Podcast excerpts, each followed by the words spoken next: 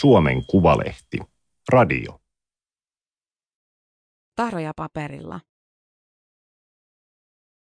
Mitä näet tässä läikässä? Kysymyksen voi kuulla terapiassa, ammatinvalinnan ohjauksessa, transpolilla. Rorsaakin musteläiskätestiä käytetään Suomessa paljon, vaikka sen tieteellisestä pätevyydestä on kiistelty vuosikymmeniä. Testin kriitikoita on syytetty jopa valeuutisten levittäjiksi. Toimittaja Suvi Tuomisto. Teksti on julkaistu Suomen Kuvalehden numerossa 5 kautta 2023. Ääniversion lukijana toimii Aimaterin koneääni Ilona. Roiskitaan hieman mustetta paperille, taitetaan kaksin kerroin ja painetaan yhteen. Vuolaa. 1800-luvun lopun Sveitsissä koululaisilla oli tapana huvitella itse tehdyillä symmetrisillä mustekuvioilla. Eräs syyrikiläinen lapsi oli mustetahraleikeistä niin haltioissaan, että sai koulukavereiltaan lempinimen Klek. Saksan Kleckern tarkoittaa läikyttämistä tai tahrimista ja kleksografi on menetelmä, jolla mustetahroista tehdään taidetta. Oikealta nimeltään Kleck oli Hermann Rorschach. 1900-luvun puolella hänestä kasvoi psykiatrian erikoistunut lääkäri. Rorschach päätti yhdistää mustetahransa jungilaiseen psykoanalyysiin. Rorschach näytti erilaisia läiskiä psykiatrisesti diagnosoiduille ja terveille. Hän keräsi vastauksia 288 potilaalta Herisaun sairaalassa Koillisveitsissä ja 117 terveeltä verrokilta.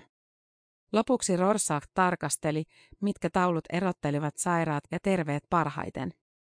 Lopulliseen testiin hän valitsi kymmenen taulua. Testikäsikirja Psykodiagnostic ilmestyi vuonna 1921. Herman Rorschach kuoli yllättäen vatsakalvan tulehdukseen vain vuosi kirjansa julkaisun jälkeen, mutta musteläikkätesti jäi hänen oppilaidensa käyttöön ja levisi myöhemmin maailmalle. Psykologit käyttävät yhä Rorschachin testiä ympäri maailmaa. Esimerkiksi Yhdysvalloissa, Etelä-Amerikassa, Japanissa ja Euroopan maista muun muassa Kreikassa, Tsekissä, Slovakiassa ja Sloveniassa. Ja Suomessa. Psykologisten testien käyttöä tarkastelevassa väitöskirjassa selvisi, että lähes puolet suomalaisista psykologeista kertoi hyödyntävänsä testiä työssään vuonna 2007. Kun samassa kyselytutkimuksessa psykologeja pyydettiin kertomaan, mitkä testit ovat heidän työnsä kannalta olennaisimpia, Rorschach, Rowe, nousi neljänneksi suosituimmaksi. Se on Pohjoismaissa poikkeuksellista. Norjassa ja Ruotsissa Rowe ei esiinny kymmenen suosituimman testin joukossa lainkaan. Käyttö Suomessa on selvästi yleisempää kuin Euroopassa keskimäärin. Vastaanotolla psykologi kaivaa esiin läiskän kerrallaan ja kysyy, mitä tämä saattaisi olla. Kysymyksen voi kuulla perusterveydenhuollossa, aikuisten ja lasten mielenterveystyössä, perheneuvonnassa, työterveyshuollossa, kuntoutuksessa, neuropsykologilla, psykoterapiassa, koulupsykologilla, ammatinvalinnan ohjauksessa tai vankeinhoidossa. Mustaläiskiä näytetään ihmisille oikeuspsykologian mielentilatutkimuksissa, joissa arvioidaan henkilön syyntakeisuutta. Transpoliklinikalla niitä on käytetty sukupuoli-identiteetin arvioinnissa. Rekrytointi- ja pääsykoetilanteissakin musteläiskätesti on ollut melko yleinen yhä 2000-luvun alussa, mutta vähentynyt sittemmin. Toisaalta esimerkiksi Jyväskylän yliopiston pääsykokeessa psykologian koulutukseen hakeneet tekivät vielä keväällä 2018 musteläiskätestejä. Rorschach-testin idea on, että läiskien avulla psykologi kurkistaa testattavan ajatusmaailmaan ja selvittää, millä tavalla tämä katsoo maailmaa ja kokee itsensä suhteessa toisiin. Psykologi hyödyntää tietoa ihmisen havainnointi- ja ajattelutavoista, kun suunnittelee asiakkaalle yksilöllistä hoitopolkua. Musteläikillä yritetään paljastaa, miten ihminen reagoi uudenlaiseen tilanteeseen, jossa selkeitä oikeita vastauksia ei ole. Kun ihminen ei osaa arvata, mitä kannattaisi vastata, tuloksia voi olla vaikea yrittää tahallaan vääristellä parempaan tai huonompaan suuntaan. Rorschach kuuluu niin sanottuihin projektiivisiin menetelmiin. Ihmisen ajatellaan projisoivan eli heijastavan vastauksissaan omaa persoonansa. Testin tulkinnassa ei ole olennaisinta, mitä läiskässä näkee. Tärkeää on, miten läiskää katsoo, kiinnittääkö huomiota kokonaisuuteen vai osiin, väreihin vai muotoihin. Esimerkiksi, jos potilas näkee useissa kuvissa erilaisia heijastuksia, se voidaan tulkita viitteeksi narsismista. Tulkinta on saanut inspiraationsa narkissosmyytistä, omaan kuvajaisensa rakastuneesta. Nykyisin käytössä oleva Rorschach perustuu siihen, että testattavan vastauksia verrataan laajaan, tilastolliseen normiaineistoon. Laskennallisten menetelmien avulla voidaan arvioida, kuinka hyvin testi mittaa erilaisia psykologisia piirteitä. On näyttöä siitä, että roulla voidaan melko luotettavasti selvittää potilaan tapaa jäsentää maailmaa tai sitä, onko hänellä psykoottisia havaintoja tai ajattelua. Toisaalta esimerkiksi aggressiivisuus, itsekeskeisyys, impulsiivisuus ja narsismi ovat ominaisuuksia, joita testi ei mittaa luotettavasti. Kaikki, jotka näkevät mustekuvassa heijastuksia, eivät ole narsisteja.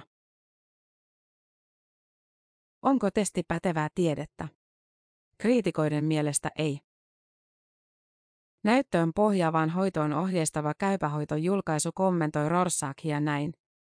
On todettu, että kliinikot saattavat kyetä saamaan yhteneväisiä, luotettavia ja yleistettävissä olevia tuloksia, mutta myös vastakkaisia tuloksia on julkaistu. Psykologiliiton suosituksen mukaan testiä voi käyttää, kunhan huomioi sen rajoitteet. HUS puolestaan ohjeistaa, että projektiivisia testejä ei suositella ensisijaisiksi menetelmiksi persoonallisuuden arviointiin, koska testi ei tieteellisten kriteerien mukaan aina mittaa sitä, mitä sen tulisi mitata. Rorschach on sitä paitsi hidas tapa testata. Sen pisteytysjärjestelmä on niin monimutkainen, että tulosten laskeminen vie aikaa. Jos perusterveydenhuollossa tehtäisiin Rorschachia joka välissä, jonot tutkimuksiin venyisivät. Uransa alkuvaiheessa oikeuspsykologi Tom Pakkanen hyödynsi testiä osana mielentilatutkimuksia. Hän kuitenkin päätti luopua testin käytöstä, kun huomasi, miten paljon se vie aikaa suhteessa siihen, mitä se kertoo. Pakkasen mukaan Rorschachin reliabiliteetti, luotettavuus, on muita testejä heikompi. Luotettavuudella tarkoitetaan sitä, kuinka hyvin tutkimustulokset toistuvat, kun niitä mitataan samalla mittarilla uudestaan. Projektiivisiin testeihin liittyy aina muita testejä vahvemmin väliaskel kohti subjektiivista tulkintaa ja analysointia, mikä lisää virhearviointeja. Tarkat testin käyttöohjeet parantavat luotettavuutta, mutta eivät poista ongelmaa, Pakkanen sanoo. Testin validiteetti eli oikeellisuus tarkoittaa sitä, kuinka hyvin menetelmä mittaa juuri sitä, mitä sen on tarkoituskin mitata. Pakkasen mukaan rou on parhaimmillaan alueilla, jotka kertovat, miten ihminen ajattelee, hahmottaa ja jäsentää maailmaa. Näidenkin mittaamiseen on hänen mukaansa paljon parempia testejä. Persoonallisuuden arvioinnissa Rouhon pakkasen mukaan parhaimmillaan keskivertoa ja huonoimmillaan aika heikkoa. Tästä huolimatta testiä käytetään usein juuri persoonallisuuden mittaamiseen. On myös täyttä mystifiointia, että testattava ei voisi huijata, mitä läiskissä näkee. Ei ole olemassa selkeää tutkimusnäyttöä siitä, ettei vastausten vääristäminen onnistuisi. Narsistijohtajat jaksavat työssä paremmin kuin ei-narsistit ja saavat alaisiltaan hyviä arvioita esimiestehtäviensä alkuvaiheessa, todettiin Vaasan yliopistossa vuonna 2016 julkaistussa väitöskirjassa. Ongelma on siinä, että tutkimuksen narsistit eivät välttämättä ole narsisteja. Narsismi oli mitattu Rorschachilla, joten tulokset eivät kerro paljoakaan, sanoo Suomen psykologiliiton puheenjohtaja ja psykometriikan yliopistoopettaja Jari Lipsanen. Häntä on kutsuttu Suomen parhaaksi psykometriikan asiantuntijaksi. Psykometriikka soveltaa matematiikkaa ja tilastotiedettä psykologisten ominaisuuksien mittaamisessa. Lipsanen on samaa mieltä kuin Pakkanen. Aina ei huomioida, onko Rorschach pätevä mittaamaan ominaisuutta, jota sen toivotaan mittaavan. Roustahan on paljon tutkimusta, jos lasketaan artikkelimäärissä. Mutta tutkimuskenttä on hajanainen. On jopa huolestuttavaa, että 70 vuoden aikana ei ole saatu aikaan systemaattista tutkimusta, Lipsanen sanoo. Musteläikkien puolustajat vetoavat usein vuonna 2013 julkaistuun meta-analyysiin, joka sai jotkut testin vastustajatkin myöntämään Roon yksittäisiä vahvuuksia. Lipsasen suurennuslasin alla meta-analyysi ei näytä kauniilta. Siinä yksittäisiä, eri aikoina tehtyjä tutkimuksia on yhdistetty tavalla, joka ei ole yksinkertaisesti hyväksyttävää. Omenoita ja appelsiineja on sotkettu, kuten tutkimuspiireissä sanottaisiin. Lipsanen huomauttaa myös, että alkuperäiset tutkimukset ovat otoskoltaan varsin pieniä. Siksi niiden yleistettävyys on heikko. Ja kun testattavan vastauksia verrataan kansainväliseen normiaineistoon, asetelmassa on ongelmansa. On esimerkiksi havaittu, että kulttuurien väliset erot ovat usein suurempia kuin kulttuurin sisällä näkyvät erot terveiden ja psykoottisten yksilöiden välillä. On tärkeää arvioida, onko potilas psykoottinen vaiko japanilainen, Gibsonen kärjistää. Kritiikistään huolimatta Lipsanen ei halua kieltää testin käyttöä. Kyse on ennemminkin siitä, miten sitä käytetään ja tuloksia tulkitaan. Mustaläiskät voivat Lipsasen mielestä toimia keskustelun avaajana. Mutta pisteeksi muutettaessa piiloon jää se, miksi tietyt asiat tulevat kuvasta mieleen. Esimerkiksi Venäjän hyökkäyssodan uutisointi voi tuoda tavallista herkemmin mieleen väkivaltaisia kuvia. Onko väkivaltaisten kuvien näkeminen samanlainen viite jostakin patologiasta kuin se oli 50 vuotta sitten? Vaikka tilastollista normiaineistoa päivitetään, se ei pysy ympäristön muutoksessa mukana. Henkilökohtaisen elämän tapahtumat tai vain televisiosta nähty draama saattaa vaikuttaa visuaaliseen mielikuvitukseen. Loppujen lopuksi ei ole selvää, mistä läiskissä nähdyt asiat nousevat, jungilaisesta alitajunnasta vai eilisillan elokuvasta, Lipsanen sanoo. Testattavan oikeuksiin kuuluisi myös saada tietää, miksi tuloksista vedetään tietty johtopäätös. Kaikki testien perusteella tehdyt tulkinnat tulisi avata perinpohjin. Oikeuspsykologiassa tulee esimerkiksi perustella, miksi henkilö katsotaan syyntakeelliseksi. Työnhaussa tulee perustella, miksi henkilö jäi ilman työpaikkaa. Opiskelijavalinnoissa tulee perustella, miksi hakija ei suoriutunut psykologisissa testeissä yhtä hyvin kuin muut. Perusteluksi ei riitä, että muut toivat esiin parempaa motivaatiota. Siihen hän ei muuta valitusta pysty tekemään kuin että olen eri mieltä, Lipsanen sanoo. Kaiken muun kritiikin lisäksi on huomioitava se, että Rorsachin testisalaisuus on mennyt. Vuonna 2009 kaikki taulut yleisimpine vastauksineen vuodettiin Wikipediaan. Sen jälkeen nettiin on ilmestynyt lukemattomia populaareja sovelluksia, joissa mukana ovat testin viralliset taulut, nettitestejä, puhelinsovelluksia ja videoita, joissa leikitään psykologin vastaanottoa. Testin suurimpia ongelmia onkin liiallinen tunnettuus, Lipsanen sanoo. Shokkiefekti ei ole niin voimakas, kun läiskät ovat tuttuja.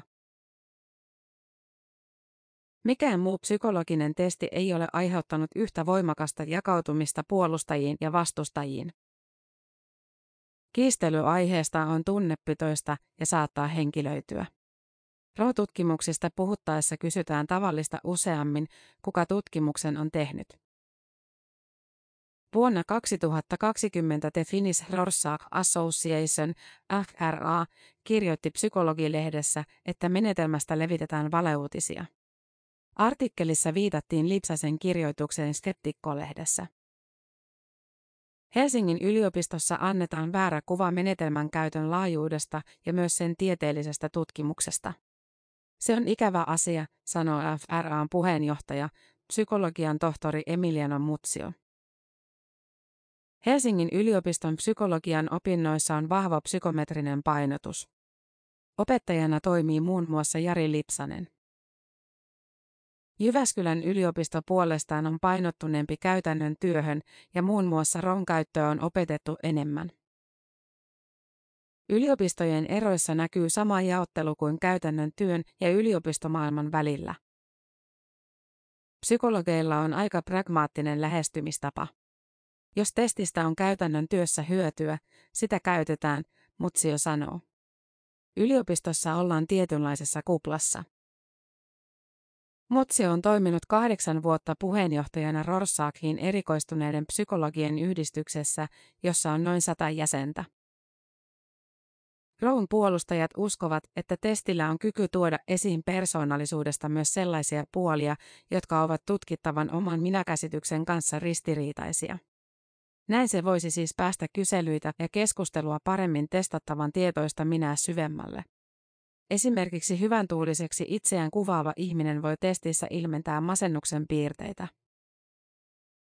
Kaikkien psykoterapioiden keskeinen tavoite on tuoda tietoisuuteen asioita, jotka eivät ole tietoisuuden piirissä. Psykoterapian yhteydessä Rorschach auttaa tässä todella paljon, Mutsio sanoo. Mutsion mielestä Rorschachissa on erityisyyttä, jota muut testit eivät voi korvata. Testillä on hänen mukaansa esimerkiksi erityinen kyky kertoa havaintojen tarkkuudesta tai siitä, kuinka hyvin testattava pystyy erottamaan fantasian todellisuudesta. Mutta miten testiin voi luottaa, jos testattavat voivat tutkimusten mukaan vääristellä vastauksia, kulttuurierot vaikuttavat vastauksiin ja näyttö on monilta osin heikkoa? Koulutamme psykologeja käyttämään testiä niin, että heillä olisi mahdollisimman hyvä ymmärrys menetelmän heikkouksista ja vahvuuksista, Mutsio sanoo. Arviolta vain noin 20 prosenttia Rorsaakia käyttävistä suomalaisista psykologeista on käynyt pitkän erikoistumiskoulutuksen. Testiä siis käyttävät myös ne, jotka eivät tunne kaikkia sen heikkouksia. Tästä Mutsio on huolissaan. Hän ei kuitenkaan kannata ehdotusta, että routa tulisi käyttää vain keskustelun apuvälineenä. Hänelle tärkeintä on juuri tarkka pisteytys, jossa nojataan tieteelliseen tutkimukseen ja pyritään välttämään henkilökohtaisia tulkintoja. Tyypillistä testin väärinkäyttöä on, että tehdään tulkintoja ikään kuin vain fiilispohjalta tai yksittäisten vastausten sisältöihin viitaten. Mutta jos Rorsaakia käytetään psykometrisenä menetelmänä, koulutus on erittäin vaativaa. Psykologin tulee tietää, mitä ominaisuuksia testi mittaa, siten kuin on tarkoitus. Tulee ymmärtää tilannetekijöiden vaikutus. Tulee huomioida se, että testattava on voinut perehtyä testiin etukäteen ja pystyy vääristämään tuloksia. Tulee hahmottaa, mihin kulttuurierot vaikuttavat. Mutsion mukaan tämä kaikki opetetaan Rorschach-erikoistumiskoulutuksessa. Edes testisalaisuuden vuotaminen ei hänen mielestään tee testistä käyttökelvotonta. Kliinisessä työssä potilaat eivät yleensä mene lukemaan testeistä mitään, heillä on paljon muuta mielessä. Lisäksi ennen testiä aina kysytään, että oletko nähnyt tätä aiemmin tai kuullut tai lukenut testistä. Haastattelun jälkeen Mutsio varmistaa sähköpostitse, ettei tässä jutussa julkaista oikeita Rorschach-tauluja. Mitä Mutsio ajattelee Rorschachista testattavan oikeuksien kannalta? Meillä on paljon tutkittu testi, joka auttaa saamaan paremman käsityksen siitä, mitä ihminen ajattelee ja havainnoi ja millaisesta hoidosta hän voisi hyötyä parhaiten. Yleensä tutkittavat eivät ole kiinnostuneita testien teknisistä aspekteista tai psykometrisistä ominaisuuksista, Mutsio sanoo. Psykologeina pyrimme aina olemaan mahdollisimman läpinäkyviä kaikesta. Mutta tietysti toinen kriteeri on testisalaisuus.